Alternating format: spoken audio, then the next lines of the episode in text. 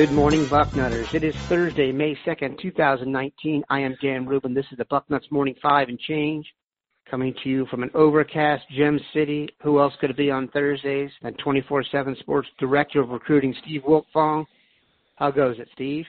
It's going very well, Daniel. Um, it is opening day for my four-year-old son's T-ball league, so there's a lot of excitement around the Wiltfong house. We're hoping Mother Nature – does not drop these uh, thunderstorms on us this evening, 40 to 50 percent chance at this point. So we're we're we're hoping for some sunshine, which we have right now. Breaking the news of bad weather to a four-year-old for a first T-ball game probably won't be an enjoyable experience. May want to pre pre up on the lollipops or ice cream just to kind of there you Maybe go. Maybe a happy meal in his life tonight. There might be one of mine mine too. That'd be great. We're going to go a little general here today. There's, there's a lot of recruiting news out there that you've got wrapped up on the site. As always, anyone who wants to know what's going on can check 24/7 Sports. Steve has his recruiting blog there going 24/7, ironically or not at all. And then we've got the Bill Kurelic, Bill Green extravaganza on our site. So you should be completely informed and up to date as of now. This is going to be a theory I want to test out on Mr. Wiltfong and see what he thinks of it.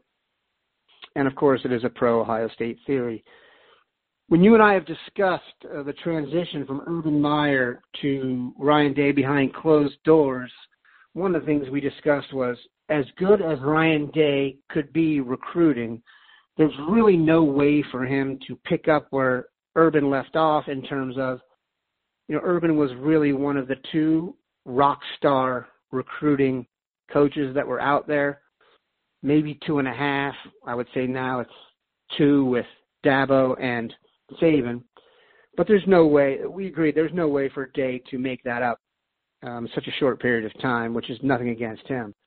This I will say though, and I don't know if this was the intention of the staff, and if it was, it was brilliant. Given the reliance of the game as we're going forward is even more and more on quarterback and scheme. Ryan Day, since he has arrived in Columbus, which has not been that long, he recruited Matthew Baldwin, Jack Miller, Justin Fields, Gunnar Hoak, excuse me, and Kyle McCord. He also developed Dwayne Haskins into the first Big Ten quarterback since 1995 to be selected in the first round of the NFL draft. So he's gotten recruits, transfers, transfers who thought they were going to play here day one, transfers who came here and were probably overqualified to be the backup. He's the first he's the first coach to grab a quarterback out of the class of 2021. So what I'm saying is this. Has Ohio State succeeded in almost a Lincoln Riley like fashion transition wise here? And do they have the new quarterback whisperer in Ryan Day, meaning no matter what happens, and we've all talked about how the recruiting landscape for quarterbacks and everybody has changed, that Ohio State really hit the mark because they are always going to have a good quarterback with Ryan Day in the mix. Well, when Lincoln Riley replaced Bob Stoops, when when Coach Stoops retired, um, he, I was told he spent the first 48 hours on the phone recruiting.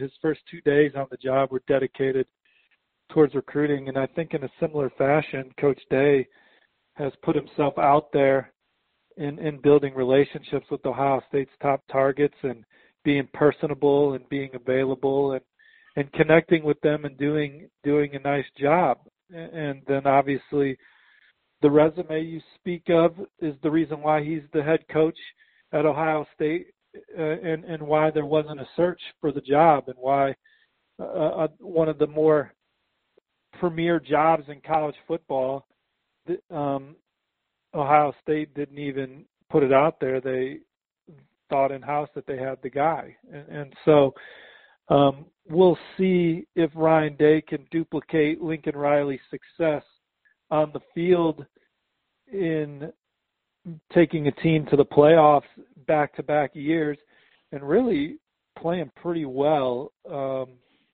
minus the first quarter against Bama uh, in, in both of those games, one against Georgia. Um, so we'll we'll see there. But uh, from a recruiting standpoint, Ohio State's in the top ten this cycle uh, number six right now, number one in the Big Ten, and they're uh, two commits in 2021. They they landed Jack Sawyer, who may be the best prospect in that cycle. He's number two in the 24/7 Sports uh, player rankings, and and then they go out uh, land Kyle McCord um, in, in 2021, it's every, everyone everyone. It's easy to see uh, how well he's doing right now. We'll see what he does this fall. Specifically, as it pertains to quarterbacks, do you get the sense that Ohio State's profile has even increased with Day in there as opposed to Meyer?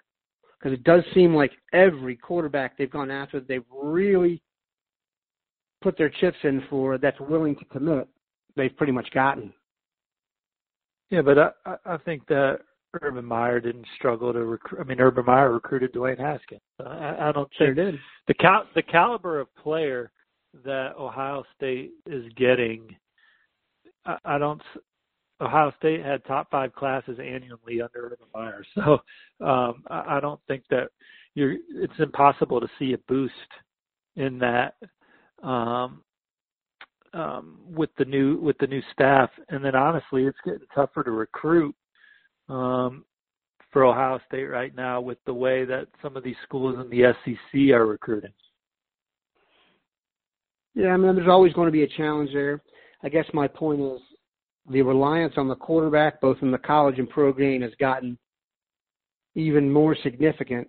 And when you know you're always going to have an elite quarterback, and multiple ones, and you know you can replace them, um, they've lost several good quarterbacks along the way here, be it a commitment or a guy who's even been here for a year or two, and they've just seemed to be able to replace him with someone as good or better at all times. I just think transition-wise, I don't know how much they use the Lincoln Riley template. You know, Baker Mayfield did not start at Oklahoma.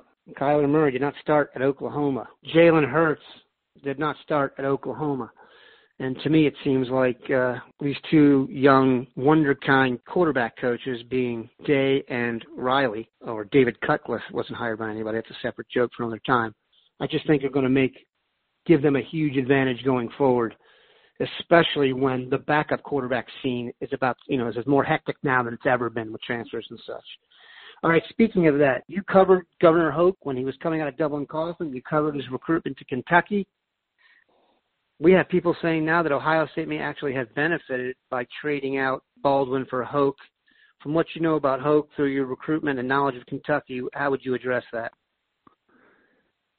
Well, I thought Gunnar Hoak was ultimately going to end up being the guy and the starter at Kentucky, and it didn't work out. And the Wildcats went and got a JUCO and Terry Wilson, who um, had some ups and downs last year, but uh, helped Kentucky win 10 games. And it's a guy that Coach Stoops and – company are all in on there and and uh feel good about Terry's future and, and Gunnar it's a chance to come back to um the Columbus area is from Dublin Coffman right there nestled in the beautiful suburb uh around the the city. And so he gets to come home and, and probably put on the jersey of the the school he wanted to play for his entire life. And he'll he, he's certainly going to bring some knowledge into that room and, and a veteran mindset and, and a guy that has played um, and, and then played in the SEC and sat in meeting rooms um, preparing for some of the best defenses in, in the country. It, it, it, it's a nice pickup.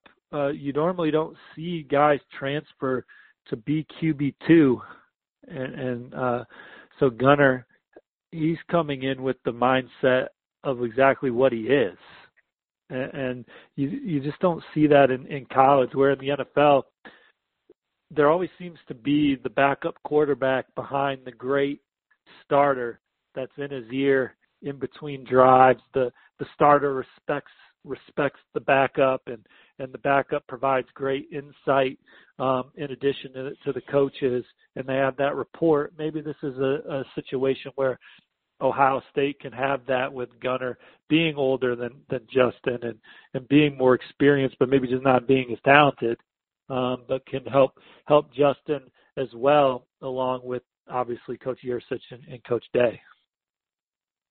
I think you brought up a great point there. The day of the veteran you know, clipboard holder in college may be gone. We may see not even see that position develop now. And, and you're right. I don't think they could have any chance to attract Hoak unless it was a homecoming of sorts and the situation was as it was. So they overachieved there, which is excellent. Obviously, having Ryan Day in there to touch on our earlier point didn't hurt definitely a score.